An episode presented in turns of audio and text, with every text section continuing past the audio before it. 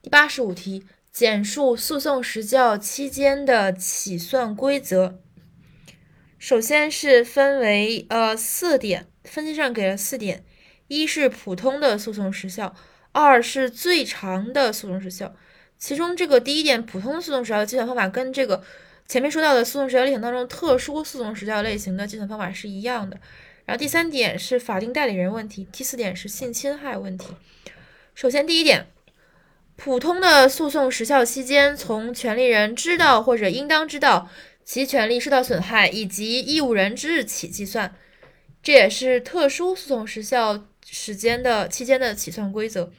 第二点，最长的诉讼时效期间自权利受到侵害之日起计算，自权利受到损害之日起计算。第三点，无民事行为能力人或限制民事行为能力能力人对其法定代理人的请求权的诉讼时效期间。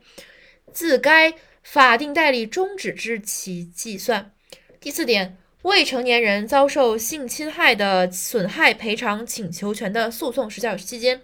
自受害人年满十八周岁之日起计算。